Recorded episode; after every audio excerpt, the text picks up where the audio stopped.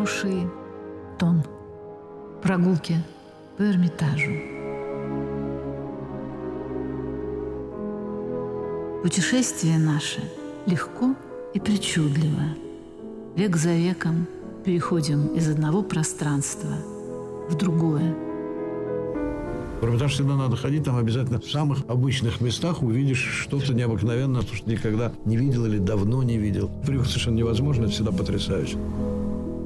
Михаил Петровский, директор Эрмитажа, показывает нам свои сокровища.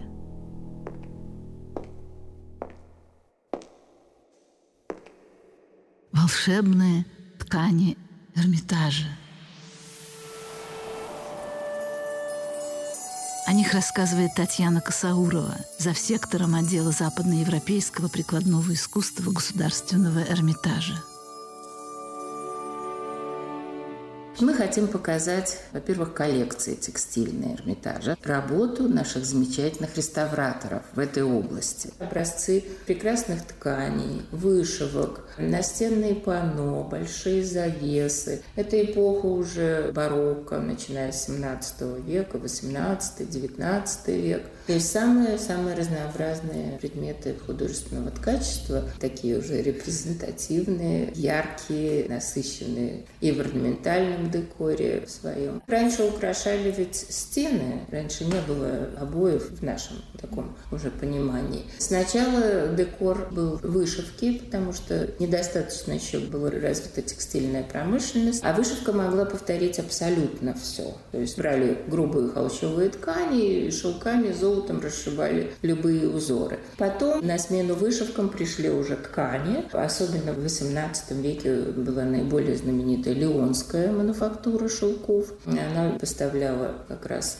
шелка в Европу, и Россия была русский императорский дом таким солидным заказчиком. Был такой знаменитый художник Филипп де Лассаль, который делал рисунки для обивок. И как раз вот в конце XVIII века и для Екатерины тоже заказы выполнялись. Ткали вот именно на Леонской мануфактуре затягивали стены шелком тоже. В XIX веке это повторяли. И даже сейчас мы в интерьерах Зимнего дворца можем увидеть, например, малиновая гостиная. Там на стенах как раз малиновый шелк, но он уже, естественно, более позднего происхождения, но тем не менее в декор интерьера включались помимо позолоты, росписей, такой тканый декор, плюс обивки мебели – обязательно, плюс портьеры и занавеси. И вот как раз на примере тронного зала, малого тронного зала, который восстановили наши реставраторы декоровые, мы можем говорить о том, как занавески, не портьера тяжелая из бархата, а именно занавеска, которая прикрывала от самого света. Их делали не белые, у нас всегда связывается как-то цвет белый, вот именно с такими легкими ажурными занавесками, а тоже в тон бархата. В данном случае вот такой вот красновато-пунцовый оттенок. И акварели художников XIX века, они подтверждают, что да, это исторически вот было так. Нам это непривычно сейчас, когда в цвет одинаковый такой и довольно темный получается для занавесок. Но, тем не менее, вот это делали. Ну, более из таких легких тканей, конечно, не из бархата, а более легкие ткани, шелк. Секрет шелка открыт в Китае пять тысяч лет назад. Рассказывают, что Лей Цзу, старшая жена императора Хуанди, пила чай в саду под тутовым деревом. Вдруг в чашку упали несколько коконов бабочки шелкопряда. Лидзу вытащила один кокон из чашки, и на ее глазах он стал разматываться и превратился в длинную, плотную, нежную нить. Из этих нитей она сшила своему мужу красивую одежду, которая помогала ему хранить хорошее здоровье и отличное настроение. Шелк – волшебный материал, и Лэйдзу стали называть владычицей шелка, богиней шелка. До сих пор ей приносят дары и поклоняются. Плиний Старший писал, они, китайцы, ткут, как парки, богини судьбы, паутину, которая становится роскошной тканью и называется шелком. Секрет шелка строжайше охранялся. Тем, кто пытался выдать этот секрет, грозила смертная казнь. И все-таки в 1440 году китайская принцесса была помолвлена с индийским принцем. Она уезжала к нему и приготовила для него чудесный подарок. Спрятала личинки шелкопряда в своей пышной прическе. Так секрет покинул Поднебесную.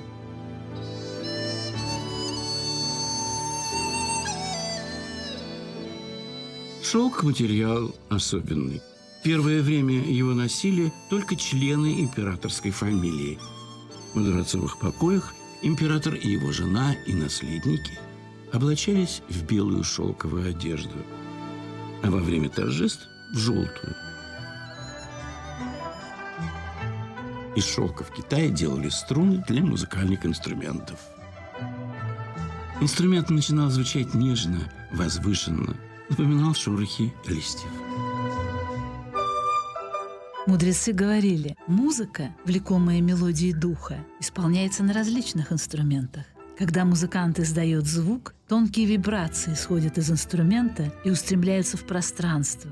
Тогда совершаются чудеса, приводящие в порядок Вселенную. Музыка – поэзия воздуха. Не говорите, если это не изменит тишину к лучшему. Китайский шелк блестит, как золото, и струится, как вода. Люди, которые носят шелк, меньше страдают от ревматизма, от сердечных болей, от простуд.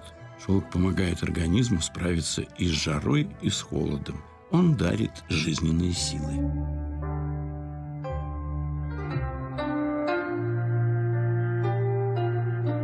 Ученые Пекинского университета недавно доказали, шелк повышает в человеческом организме особенный гормон, который снижает депрессию, кровяное давление, повышает уровень человеколюбия. Кроме того, шелковая одежда помогает лучше чувствовать музыку.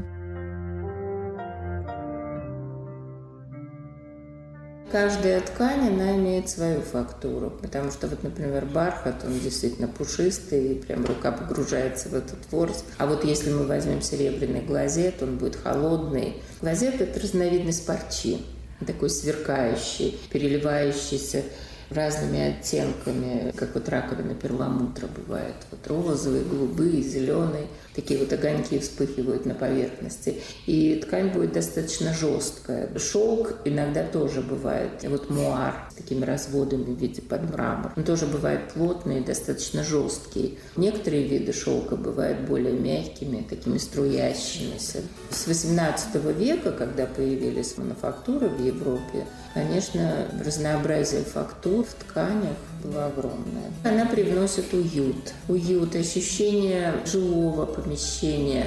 И даже в парадных залах, когда вот эти бархатные портьеры, все равно они придают какое-то ощущение интерьера, связанное с жизнью человека. Все-таки не просто какие-то официальные, государственные, да, такие вот холодные интерьеры, а именно присутствие человека. Бархат – ткань королей и король тканей. Он всегда считался знаком богатства, знатности, великолепия. В России при царе Алексее Михайловиче была составлена бархатная книга, в которую вписывались самые знатные дворянские фамилии. Книгу называли «бархатной», потому что она была в бархатном дорогом переплете. В России в 1623 году был открыт бархатный двор, где работали в основном немецкие и итальянские мастера и производили великолепный бархат. Бархат – очень дорогое удовольствие, поэтому с ним постоянно боролись. Например, Франциск I в 1543 году запретил дворянам носить бархат. Но в 1547 году новый король Генрих II отменил указ с условием – бархатные наряды можно носить только на торжественных церемониях. Бархат называют мохнатым шелком, и описание его достойно поэтов. Например, XIII век немецкая хроника как описывается одежда рыцаря. Рыцарь, одетый в бархатный кафтан цвета зеленой травы. Его боевой конь в великолепной и богатой попоне из шелка и бархата, на которой были вышиты орлы и львы по принятому ныне обычаю. Рыцари ордена Дикообраза, учрежденного около 1393 года Людовиком Орлянским, облачались в фиолетовые суконные камзолы и голубые бархатные плащи с ярко-красной атласной подкладкой.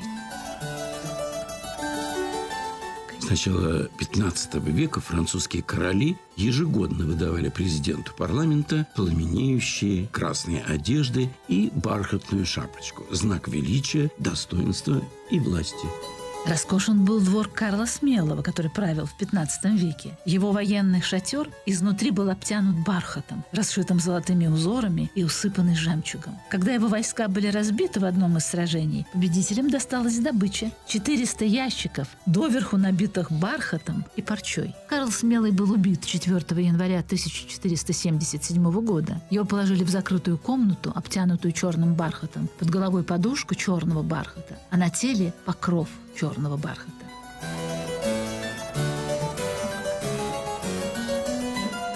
В 1495 году Иван III выдал замуж дочь Елену за великого князя Литовского. Приданное государь выделил 10 отрезков бархата.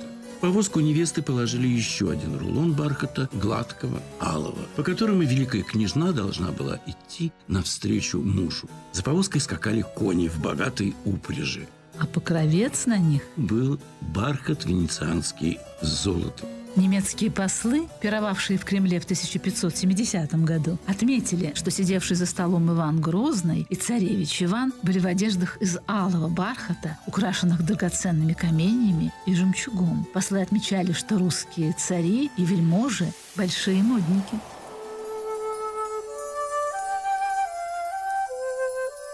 Гармония –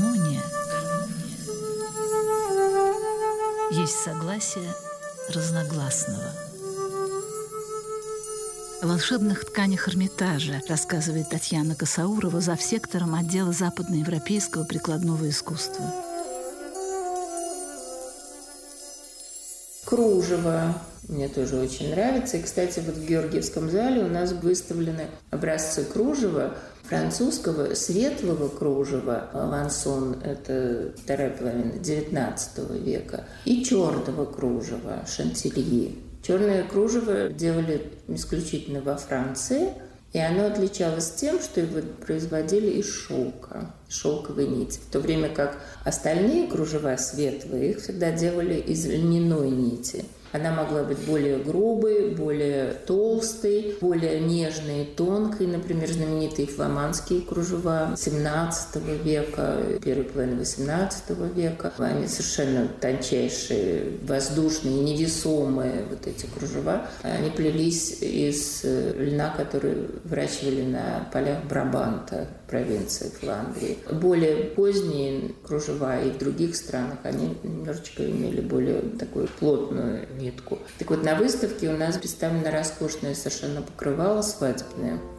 Оно принадлежало семейству князя Юсупова, то есть дочь Юсупова выходила замуж за графа Сумарокова Эльстон, и там даже гербы вытканы на этом кружевном покрывали. У него очень красивый узор, в центре розетка, от которой расходятся лучи, и внизу очень такие пышные ваваны, тоже с гирляндами, с цветами. Такое роскошное покрывало, как образец коллекции уже происходящих из э, собраний знати петербургской ну, Юсуповы были самые такие богатые в этом плане коллекционеры всего. Мы показываем тоже на выставке. И образцы кружева шантильи у нас выставлены. Шаль черная и валан очень широкий, очень длинный. Потому что в XIX веке была мода сверху огромных таких широких юбок располагать валаны рядами. И поэтому купон вот одного валана мог достигать 10-12 метров в длину. Вот такая огромная полоса. Достаточно широкие, где-то 40 сантиметров ширины. С очень красивыми нежными такими узорами,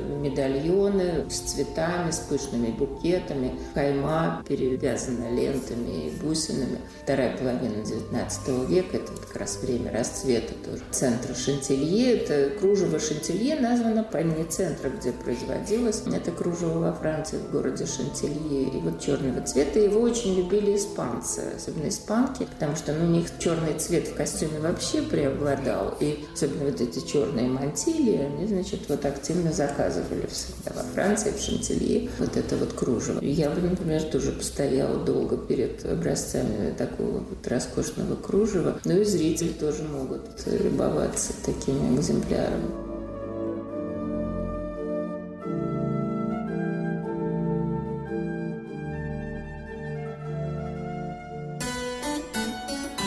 Рассказывают, что однажды рыбак поймал русалку, русалка попросила отпустить ее, а в награду подарила цветок, причудливый, изысканный, странный. Цветок так понравился невесте рыбака, что она из его лепестков начала плести ткань, воздушную, нежную, похожую на сказку. Так родились кружева. Прикоснуться к кружевам все равно, что прикоснуться к ветерку, говорили древние. Кружево – искусство мудрых и терпеливых людей. Самые знаменитые кружева – фламандские, венецианские. На маленьком острове Бурана была создана одна из первых и самых знаменитых кружевных мастерских. Бурана так и называли – «Остров кружевниц», «Остров волшебниц». В этом волшебном месте родился композитор Бальдасоре Галуппи. Это был один из знаменитых мастеров комической оперы. Он написал 112 опер, множество кантат, ораторий. Он был великолепный мастер игры на клавире. Галуппи тоже среди музыкантов, что и Рафаэль среди художников. Так его оценивали.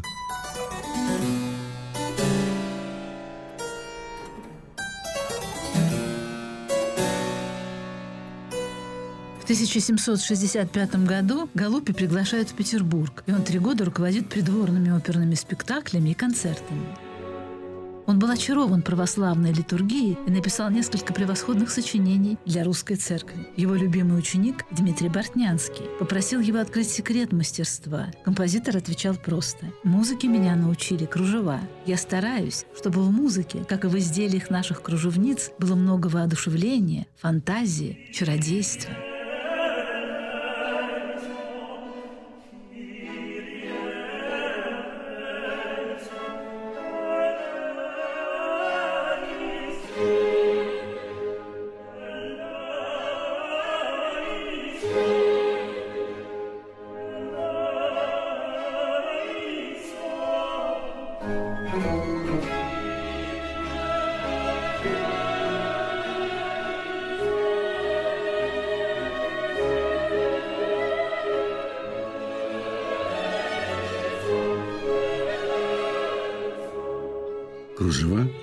Изысканное дополнение к дорогим туалетам.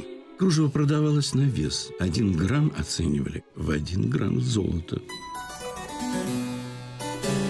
Сыплется золото с кружев, с розоватых брабанских манжет.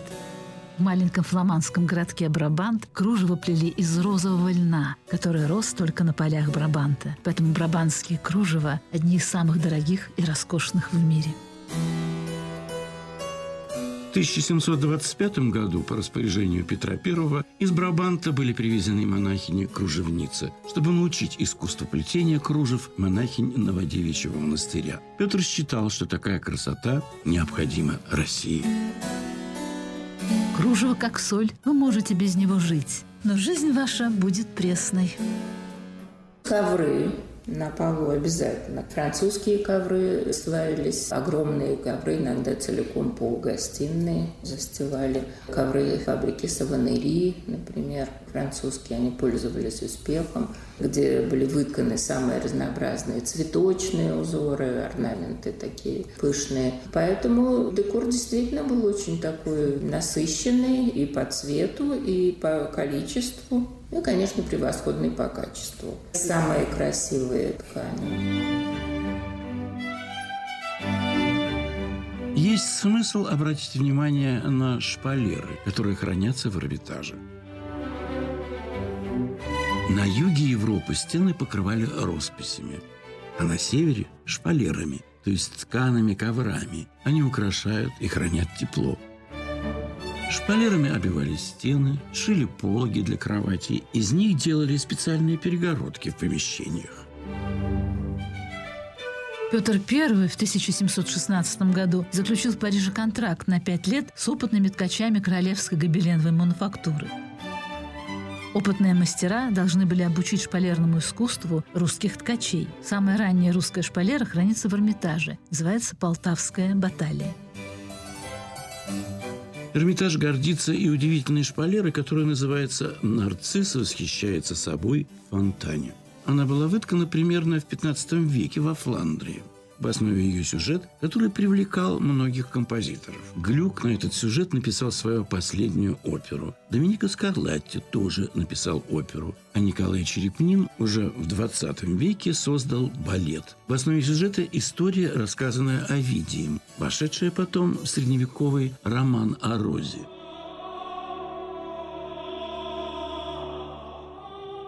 Искусница природы под елью мраморной фонтан расположила. На камне сверху вниз спускалась надпись. Она гласила, что на этом месте погиб нарцисс, тот юноша, которого сетями любовь опутала. Она заставила его бледнеть и чахнуть, лить слезы и стенать, и жизнью тяготиться. Любовь свою ему дарила эхо. эхо. Милее всех он был для благородной дамы, но юноша отверг любовь и горе свело эхо в могилу. Но перед смертью эхо обратилось к Богу с мольбою. Пусть опалит его огонь любви печальный, чтоб он, нарцисс, узнал о муках тех, кто любит без надежды. И Бог услышал плач несчастный эхо.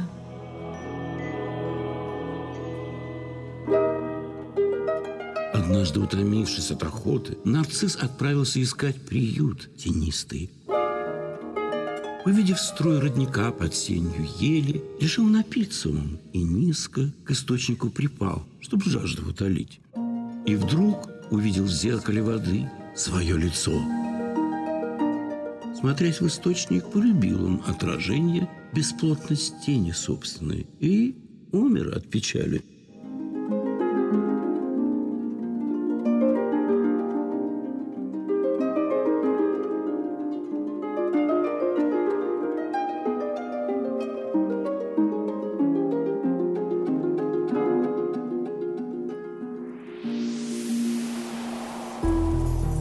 Мудрее всего время, ибо оно все раскрывает.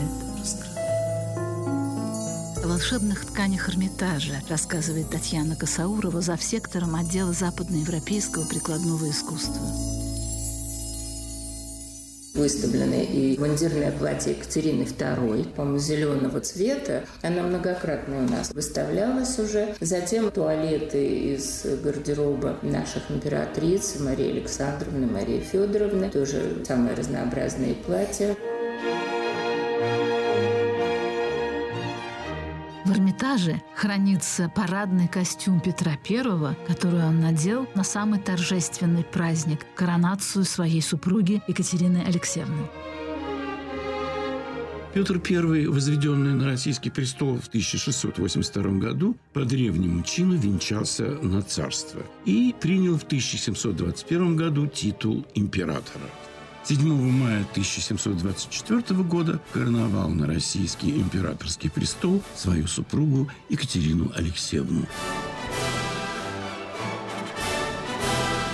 Церемонии коронации предшествовало всенародное объявление манифеста Петра I от 15 ноября 1723 года – котором давалось обоснование ее прав на титул императрицы. Не так все просто. В манифесте Петр объявлял, что Екатерина была его постоянной помощницей, терпела все лишения походной жизни, участвовала вместе с ним в Прудском походе 1711 года.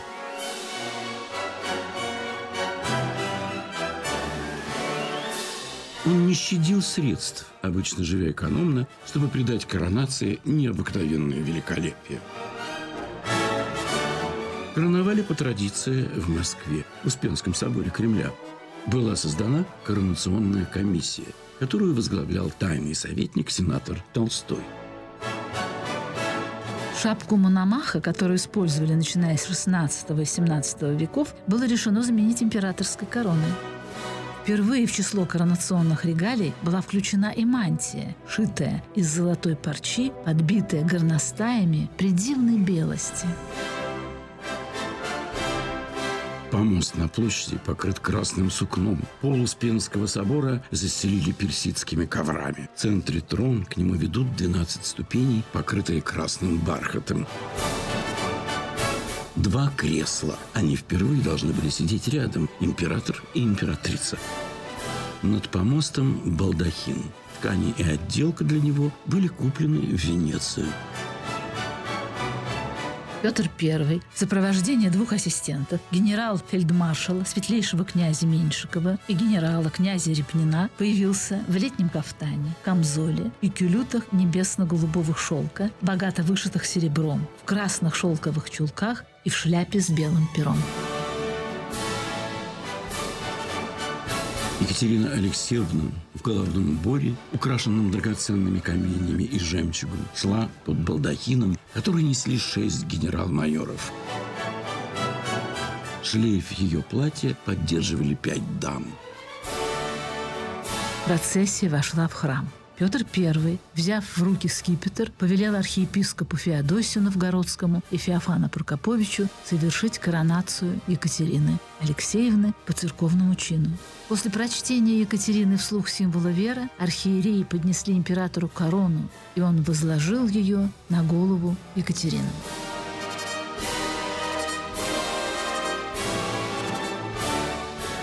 На соборной площади для народа выставили угощение. На помосте был уложен жареный бык, начиненный птицей, и два фонтана роскошно били красным и белым вином. Вечером весь город был иллюминирован.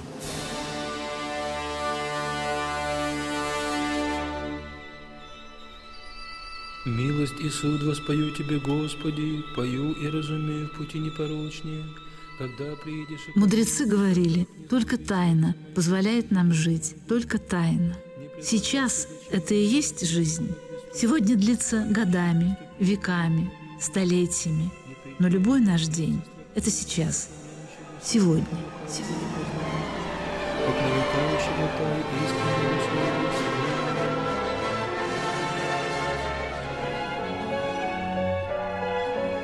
Хороший тон – прогулки по Эрмитажу. О волшебных тканях Эрмитажа рассказывала Татьяна Косаурова за сектором отдела западноевропейского прикладного искусства.